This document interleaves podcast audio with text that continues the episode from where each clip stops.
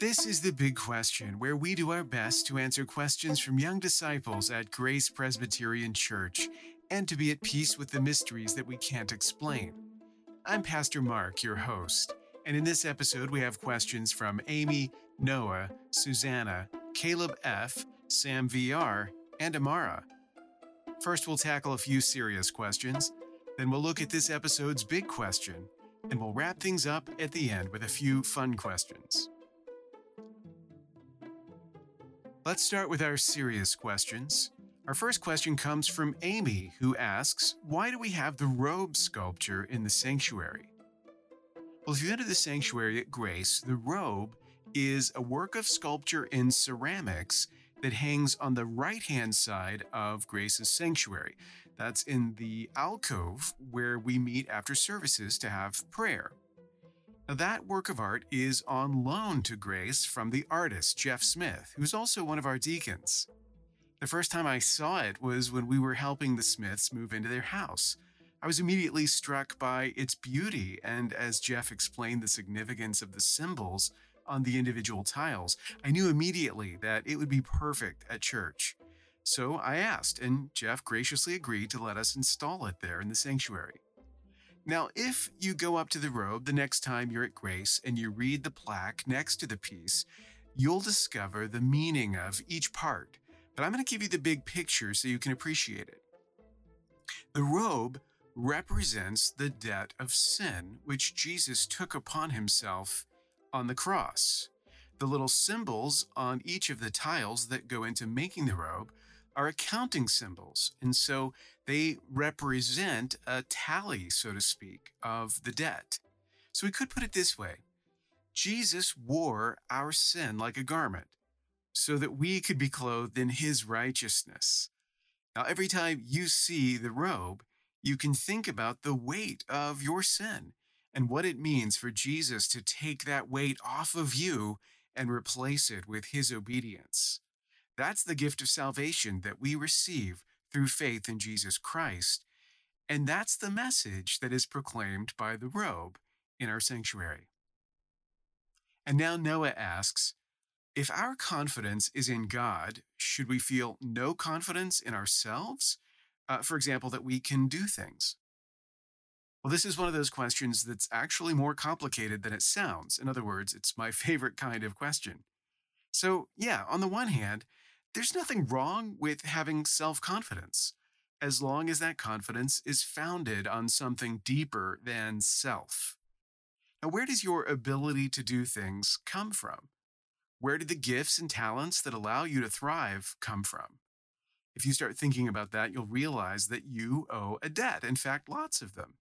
There are many people in your life that deserve some credit for making you who you are. Parents and teachers, for example, Ultimately, of course, you should feel gratitude towards God for it all.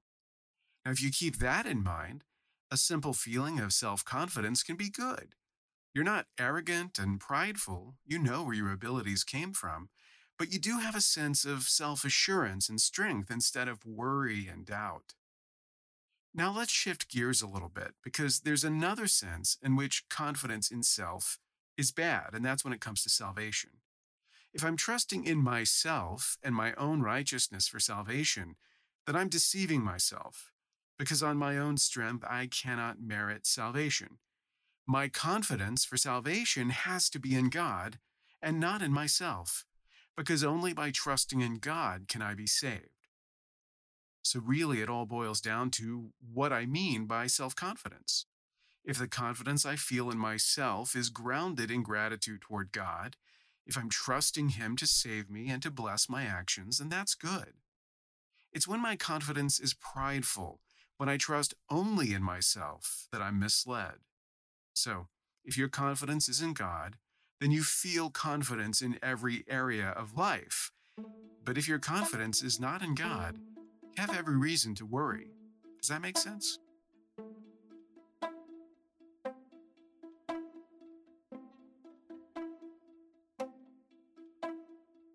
And now it's time for the big question, which comes this time for the very first time from two different people, from Susanna and from Caleb F.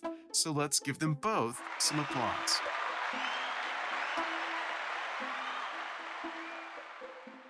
Now, first, here's Susanna's question. She asks, Is it a sin to be angry?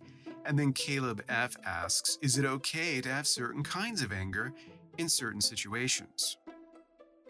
Now, we've talked about anger before on the big question, but since I preached about Jesus' words in Matthew 5 recently, I thought it would be a good idea to revisit the subject of anger. The underlying lesson of Matthew 5 is that human desires are corrupt, not just human action.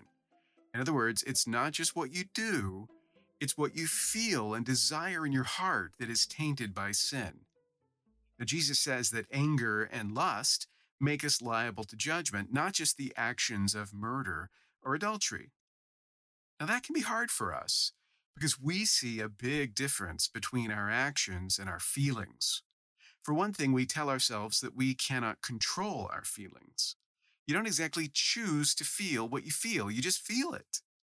If you can't help feeling angry, how can you be responsible for your anger? In fact, when it comes to responsibility, we usually blame other people for how we feel. Yes, I'm angry, you might say, but you made me angry by what you did, so it's your fault, not mine. But Jesus is teaching us that deep down, the problem of sin is actually a heart problem, not just a problem of action.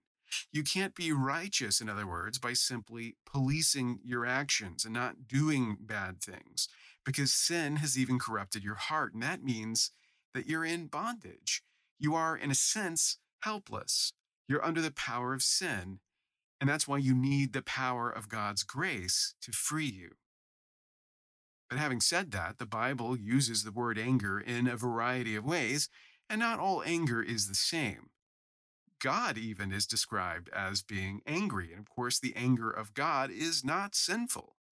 Now, God doesn't have emotions like a human does, but the Bible uses language that describes human anger as an analogy to explain God's displeasure at sin. And that kind of anger, of course, is not sinful. In fact, it's the opposite, it's righteous. And also, Paul writes in Ephesians 4 Be angry and do not sin quoting Psalm 4 4.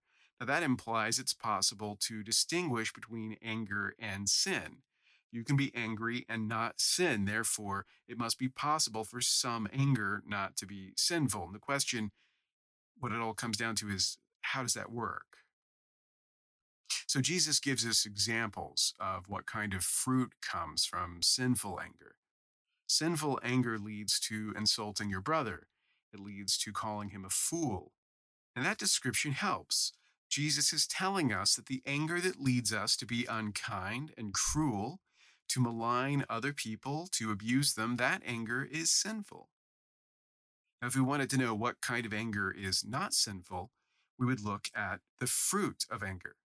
The anger that leads to righteousness, that's not sinful. When we are angry at sin and its effects, and that leads us to be kind and forgiving, that's good. We often call that righteous anger or righteous indignation. Another word for that feeling might be zeal, which is the feeling that led Jesus to cleanse the temple by driving out the money changers. As I mentioned in my sermon, I think it's a good idea when you examine your heart to assume that your anger is not the righteous kind because it's easy to blame your anger on others and to excuse it as a righteous response to the wrongdoing of other people. If your brother hits you, for example, and you hit him back in anger, it's easy to tell yourself that you did the right thing. But doesn't the Bible actually teach us not to answer evil with evil? To leave justice in God's hands and instead to forgive others as we hope to be forgiven? Practically speaking, because we are sinners, we are going to feel anger. And the question is, what should we do about it? Now, following Jesus' teaching, we should resist the urge to act on that anger. Don't lash out. Don't answer in kind. Instead, always be quick to seek reconciliation. In other words, be a peacemaker. Paul says in Ephesians 4 not to let the sun go down on your anger. So when you feel it, don't stoke the fire in your heart. Don't work yourself up into a rage. Instead, resist that anger like you would any temptation that draws you into greater sin. Calvin writes Don't cherish wrath too long in your mind, or allow it sufficient time to become strong. He says that our anger ought to be allowed to subside without mixing itself with the violence of carnal passions. So, taking all of this into account, we can say that yes, it is a sin to be angry, but that yes, there are certain kinds of anger that are not sinful, mainly zeal for righteousness that leads us to be outraged by sin. However, as sinners ourselves, if we let even our righteous anger have too much leeway, we will make it into something unrighteous. So always strive to be at peace with the people around you, both your neighbors and your enemies.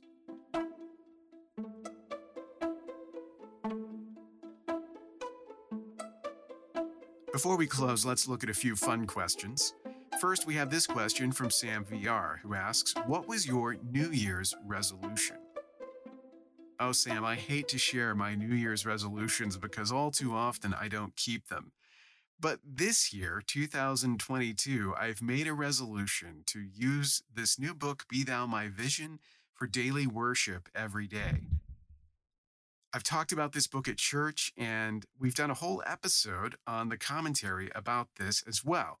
In fact, on next week's episode of the commentary, Cameron and I catch up a little bit and talk about how well we've both been doing in keeping this resolution. Uh, to cut a long story short, I haven't been entirely successful, but I am working to catch up. And now Amara asks, What is your favorite Christmas tradition? Amara, I love everything about Christmas, but over the years, I've found my feelings about various traditions changing. When I was younger, it always seemed like Christmas took forever to get here. But now, as an adult, it sometimes feels like the time is just rushing by too quickly. And because of that, while I still love what I loved as a child, which was gift giving, opening presents, and, and I do love that just as much as I did then, my loves have changed a little bit as I've gotten older. Now I have a new appreciation for other things, especially for our Christmas Eve lessons and carol service. There's something about taking that time out and spending it deliberately with our brothers and sisters in Christ, worshiping God through song, through reading His Word, that I love more and more as time goes on. When I think about the experiences that I cherish each Christmas, that is one of the ones that I love the most.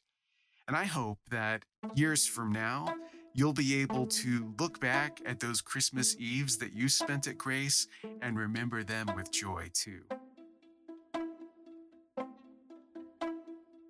Well, that's all for now. Thanks for listening to the big question. Remember, if we're going to find the answers, then we have to ask the questions. So never be afraid to ask, and never be satisfied with easy answers. The truth will stand up to scrutiny. Until next time, keep asking the big questions.